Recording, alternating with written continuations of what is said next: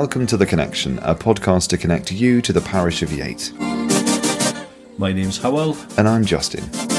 We are your hosts sharing with you the good news of the parish and to enable you to grow outside of the walls of the church building.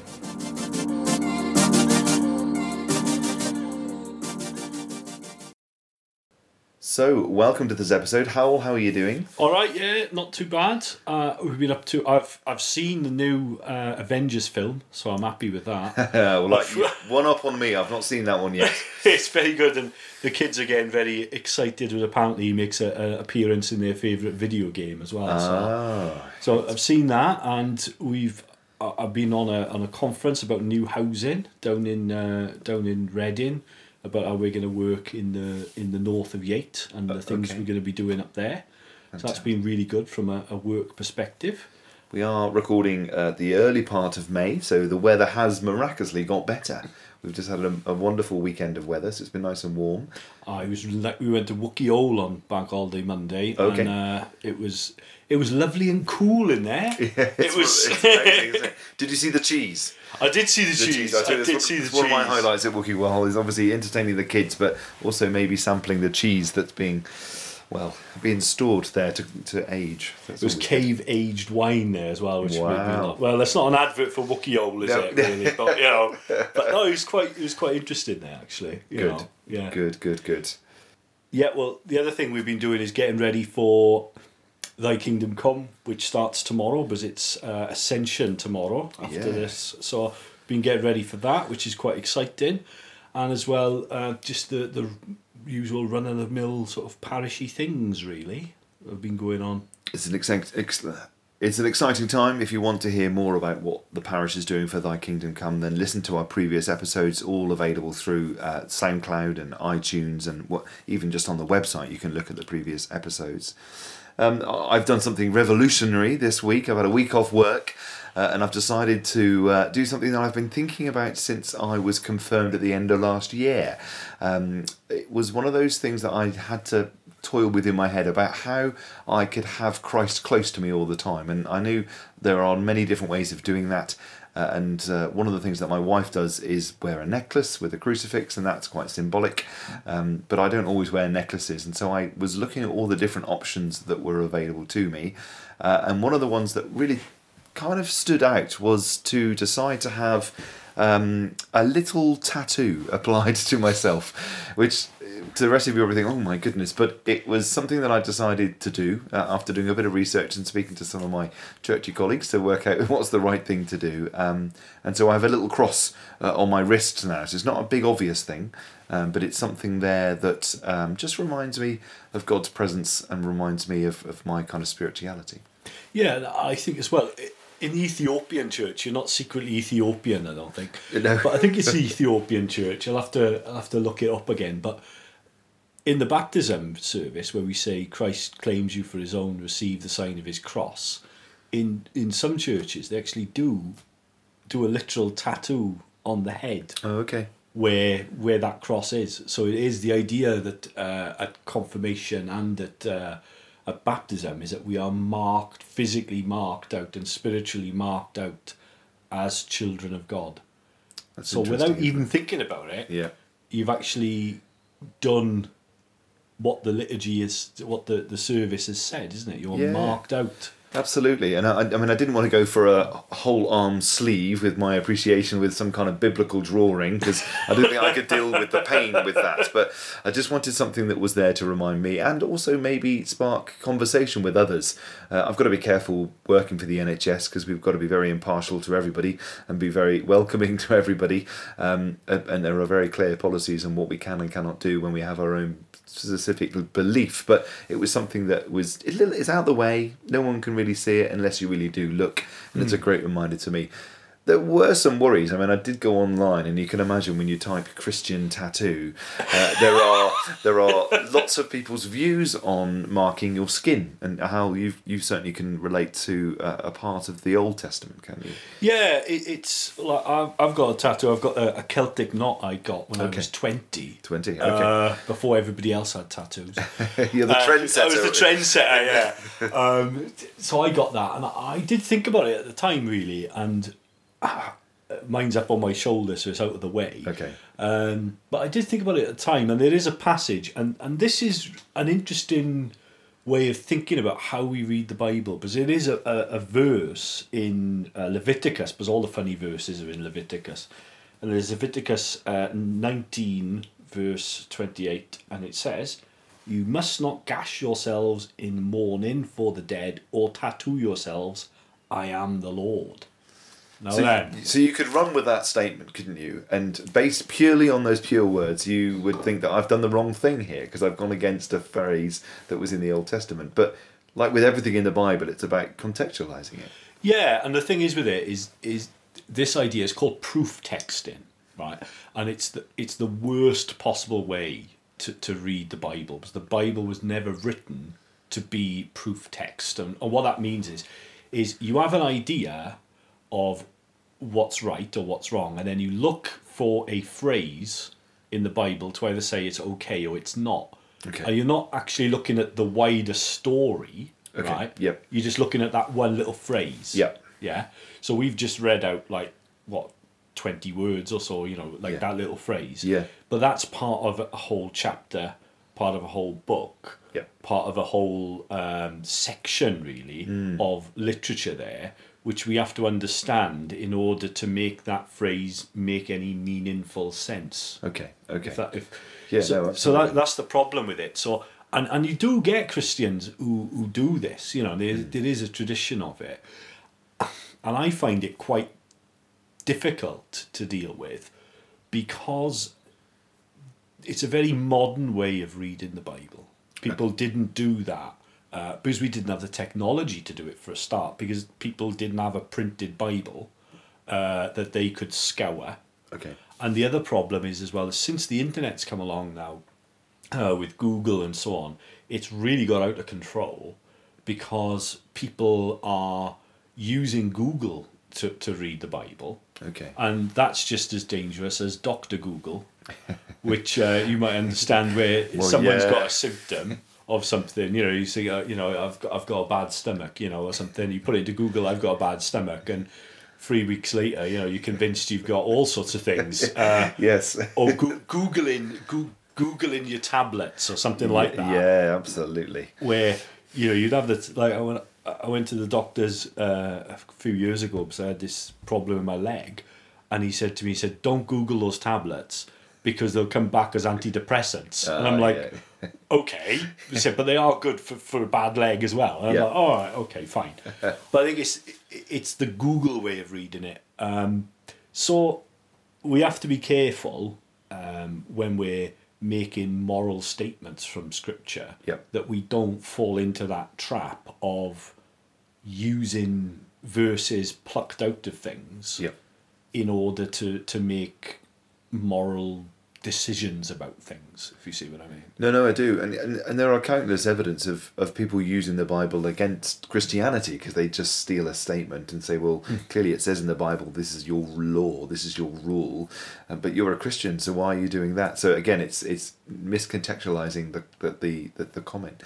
So assure me, Hal, that I've done okay, haven't I? Yeah, you have done all right. Done I'll, I'll- I'll tell you why actually, because it's quite. It, and Leviticus is a kind of gold mine for the kind of atheist meme on Facebook. Okay. Uh, you know, occasionally on, on Facebook or something, I'll get these sort of like pictures up about you know with some bizarro verse, and they'll put the thing in, and then I'm a bit curious about it. So what I always do is sort of think, right, okay, I'm going to look that up. Yeah. I'm going to find out what it means, and then sort of bring some kind of reason to it. And and uh, Leviticus 19. Uh, Leviticus is a book. The first thing you have to do if we're going to do a Bible study on this, on whether or whether Justin should have had his tattoo and whether he's going to burn or not now. You know, what did, what did he say to you in the tattoo shop now? Oh, he says something that if you ink your skin, you'll never get in. I like, okay. I said, well, I'm okay. The man upstairs will judge me at that point, but uh, uh, I'm Pretty sure, confident. I'm sure Jesus is a, a man of infinite forgiveness and wonder and love. Going, sorry, mate. You know, see you later. Uh, but I think the first thing you have to do really is think about what type of literature we're reading. Okay. Right. So Leviticus is a book of laws, right? And it's in a few different sections. But uh, Levi is the the priestly family in the Old Testament, right? So you had to be uh, f- of the family of Levi in order to be a priest in the Old Testament, okay? And the idea of that is the idea of what they call holiness. And holiness is always held in tension with openness okay. right? So, what that means basically is um, we have to be different and separate because that's what holiness means, right? But we also have to be welcoming too. Okay. Okay, so you can't be entirely holy, right? Because you'll fail, because you'll become judgmental. Right. Yeah, that's Do, understandable. do you see what I mean? Yeah, you that's fall into that and Yeah. you say, "Oh no, you can't do this because of that," and then you become judgmental. So we have to be open, but at the same time, if we're too open, we don't actually draw a line in the sand anywhere, Right. and we let any anything goes. Yeah. So like everything, everything in the Bible and everything in life really has to be held in tension because neither thing is true. It's Right. holding those two in tension is where we find the truth. Okay. You see what I mean? Yeah. So if we take the example, say, of this thing with holiness, right, is we would say that a, a good example, not from the Bible, would be the BBC. Mm. Right. Okay. The BBC is a very holy culture Yeah. right? Because if you break their inclusion rules, Yeah. right? And we see this for celebrities all the time. Yeah, yeah. Jeremy Clarkson or what have you, Yeah. right? Yeah. One who wants to be a millionaire. But Yeah. if he's on that and he says something which is unholy, right? Yeah. Then he's kicked out. Right. Okay. Because we have to keep the community pure and holy and we need to eradicate bad behaviour. Right. Okay. Yeah. And what happens then is it spills into kind of judgmentalism, Yeah. pointing fingers, Yeah. being nasty, those sorts of things. Stuff Yeah. that stuff that happened has happened in in the church as well for centuries because we're human, right? yeah. Yeah. Yeah. Uh, but the opposite of that is openness, where say Jeremy Clarkson would say something horrible and nobody would challenge him because we're all loving and open and Okay. do you see what I mean? Yep. Yep. Yeah. That's a good good option. Yeah. That's a Yeah, good, that's a good so example. You have to hold both there. So um, Leviticus is the holiness code. Yeah. So it's the code of how the priests of Levi can be separate and Okay. holy, Okay. right? Yeah. So what they have to do is it's a, a lot of it is a bit like a um, a bit like a prayer book where there are books that tell me on what occasion I have to wear certain robes in church. Okay. Right. So say for example at Easter I wear white because it's happy. Yeah. While at Christmas I wear white because that's happy. Uh, in Lent I wear purple because we're getting ready for something. And there's a book that tells me when I have to get changed. Okay. Right. Leviticus is a bit like that. Okay. Right. And it's saying in our faith we behave in these ways which then makes us different to the other religions around which operate in a very different way to the way we should. Okay. Right. So a lot of the rules in it are nothing to do with like ordinary life in lots of ways. It's to do with how the priest should live and how the priest should be to make it very clear that the priests of Israel are holy, in other words, different Yeah. to the priests of Baal. Okay. All right? So No. one, one would assume then the other priests that were around that weren't portrayed as what we would now say as, as holy would be inking their skins and cutting themselves to symbolize their gods and their beliefs. Exactly. So this rule is set because they wanted those group of people to be different. That's right. So we know that, for example, one of my favourite Bible stories is in uh, First Kings, where uh, Elijah has a fight with the prophets of Baal. Okay. Right. Yeah, he has a kind of he has a fight about who can be the best. Right. So they, they have a, they have a bonfire and stuff and things like that. And from that and from other ancient writings, we can have a, a little bit of an understanding of what type of things the other priests were doing. The priests of Baal. So the priests of Baal in that story did used to cut themselves with big knives and things to pour their blood out on things like that. Wow. And when it says uh, to you must not gash yourselves in mourning for the dead, well, what he's actually saying is in the temple Yep. of Baal, when somebody dies, to show that you are so upset about the death of your dad, your mom, whatever, Yeah, right? yeah. The priests of Baal literally would cut themselves Wow. to show their mourning and their distress and do you see what I mean? Yeah, yeah. And the tattooing was actually to do with what uh, what we would do is uh, what they would do is they would they would tattoo themselves with the name of another god. Mm. So like in the same way that you've got a tattoo to say Yeah. that you're a Christian, Yeah.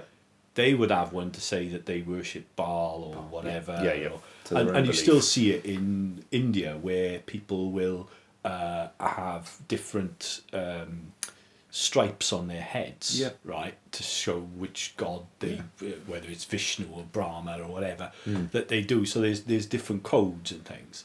So it's it's actually talking about how we worship, not how we behave Yeah.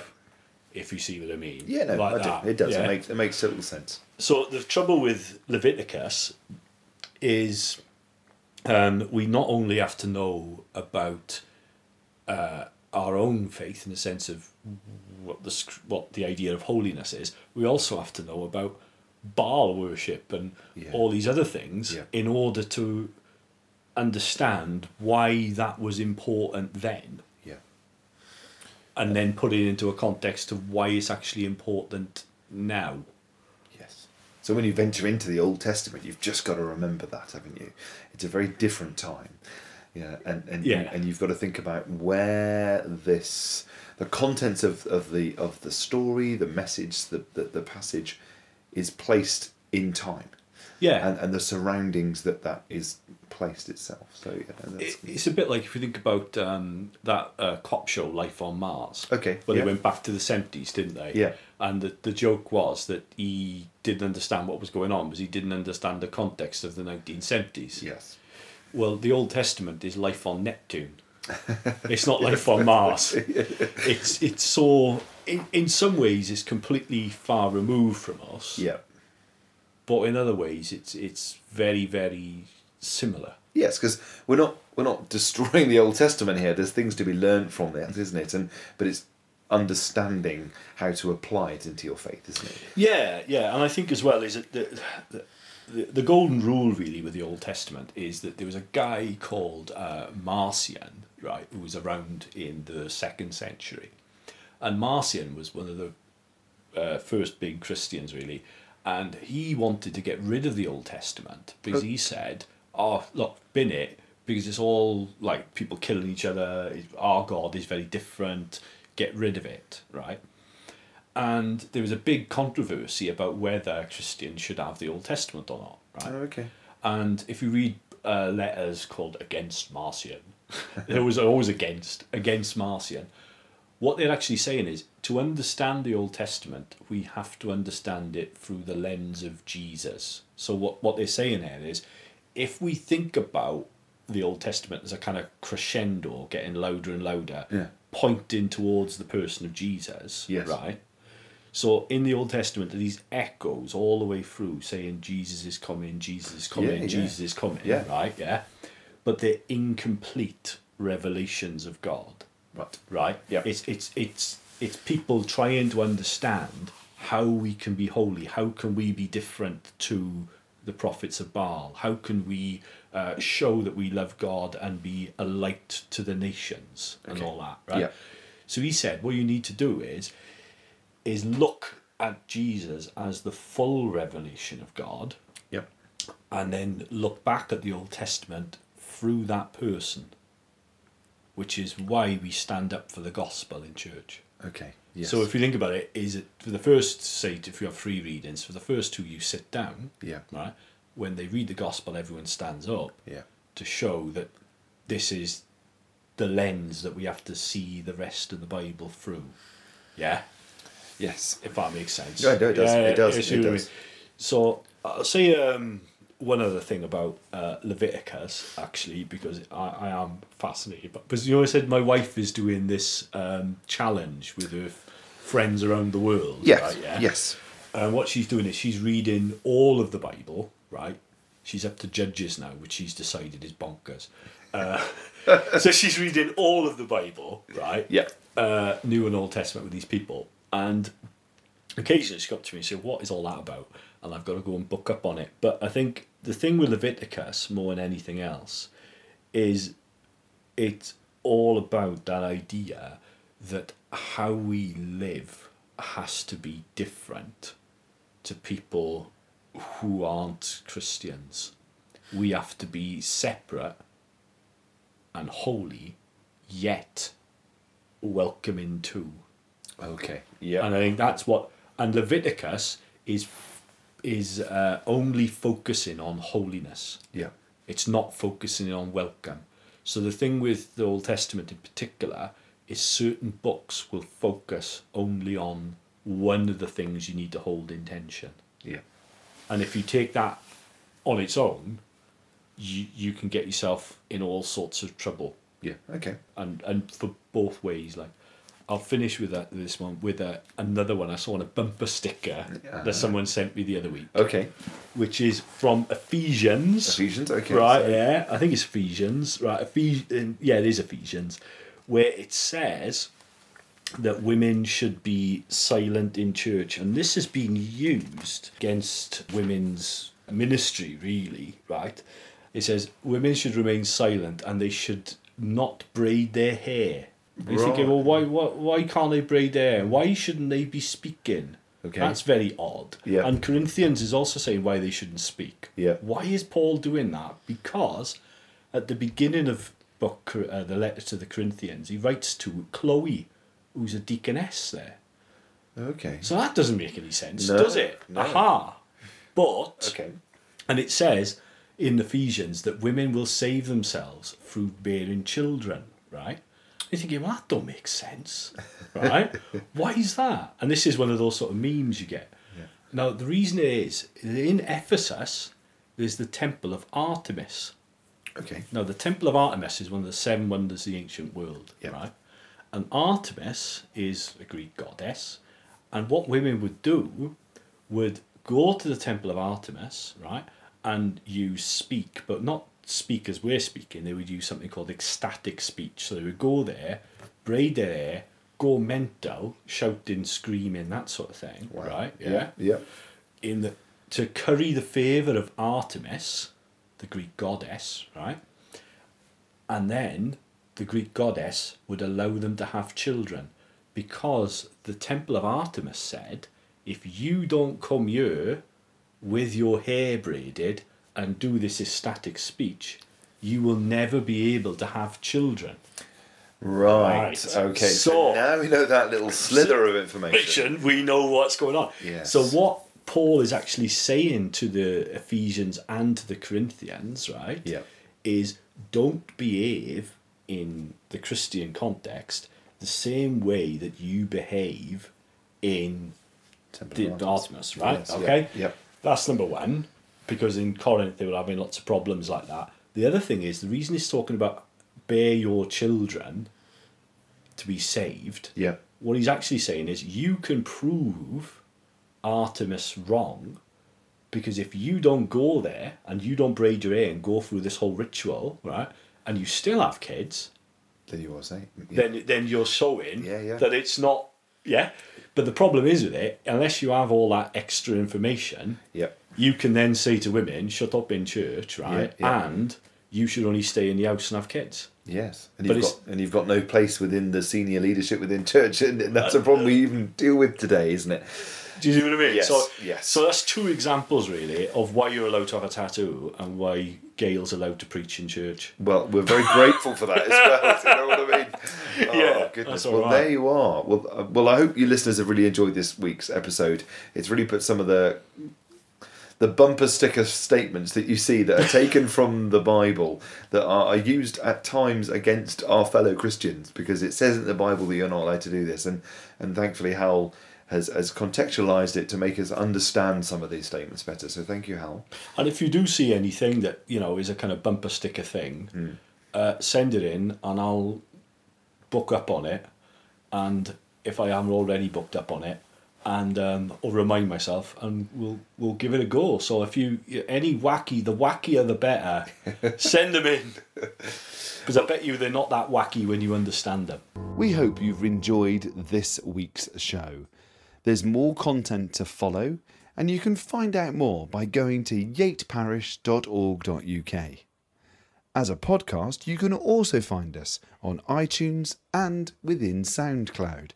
And as every week goes by, more podcast platforms will pick up The Connection, so you can be the first to listen to the new edition of The Connection. Thank you for listening, and we look forward to hearing from you in the near future. The way to communicate with us can easily be found on our website, yateparish.org.uk.